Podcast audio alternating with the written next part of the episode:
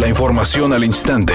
Grupo Radio Alegría presenta ABC Noticias. Información que transforma.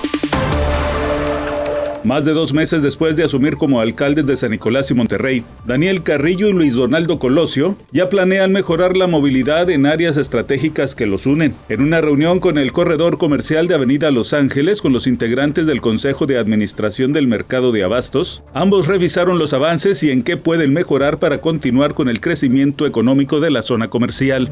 El Senado aprobó reformas a la Ley General de Salud para brindar atención oportuna e integral a la población con problemas de salud mental y adicciones, pero sin ninguna discriminación. La secretaria de la Comisión de Salud, Antares Vázquez de la Torre, dijo que se busca integrar a la legislación acciones de promoción, prevención, atención y tratamiento de los trastornos mentales, así como para prevenir y atender las adicciones. Se trata de terminar con la fragmentación y el estigma que persiste alrededor de estos servicios. Necesitamos que el enfoque de derechos con el que hemos dotado a la salud en general sea igualmente efectivo en la salud mental y en las adicciones.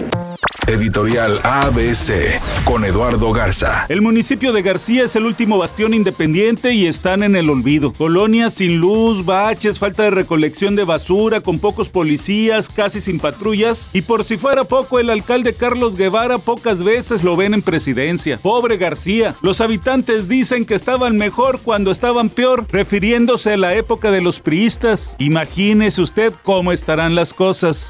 ABC Deportes informa.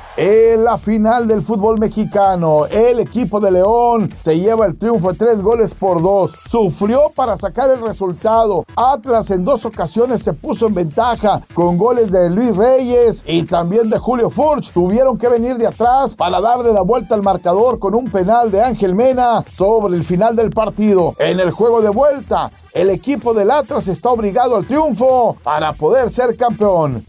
El productor Juan Osorio fue de los primeros en tuitear respecto al fallecimiento de Carmen Salinas. Él compartió sus condolencias a través de Twitter y a partir de él comenzaron los mensajes de otros de sus compañeros del medio artístico. Joaquín López Dóriga fue uno de los primeros en informar a través de las redes y confirmar el deceso de la actriz.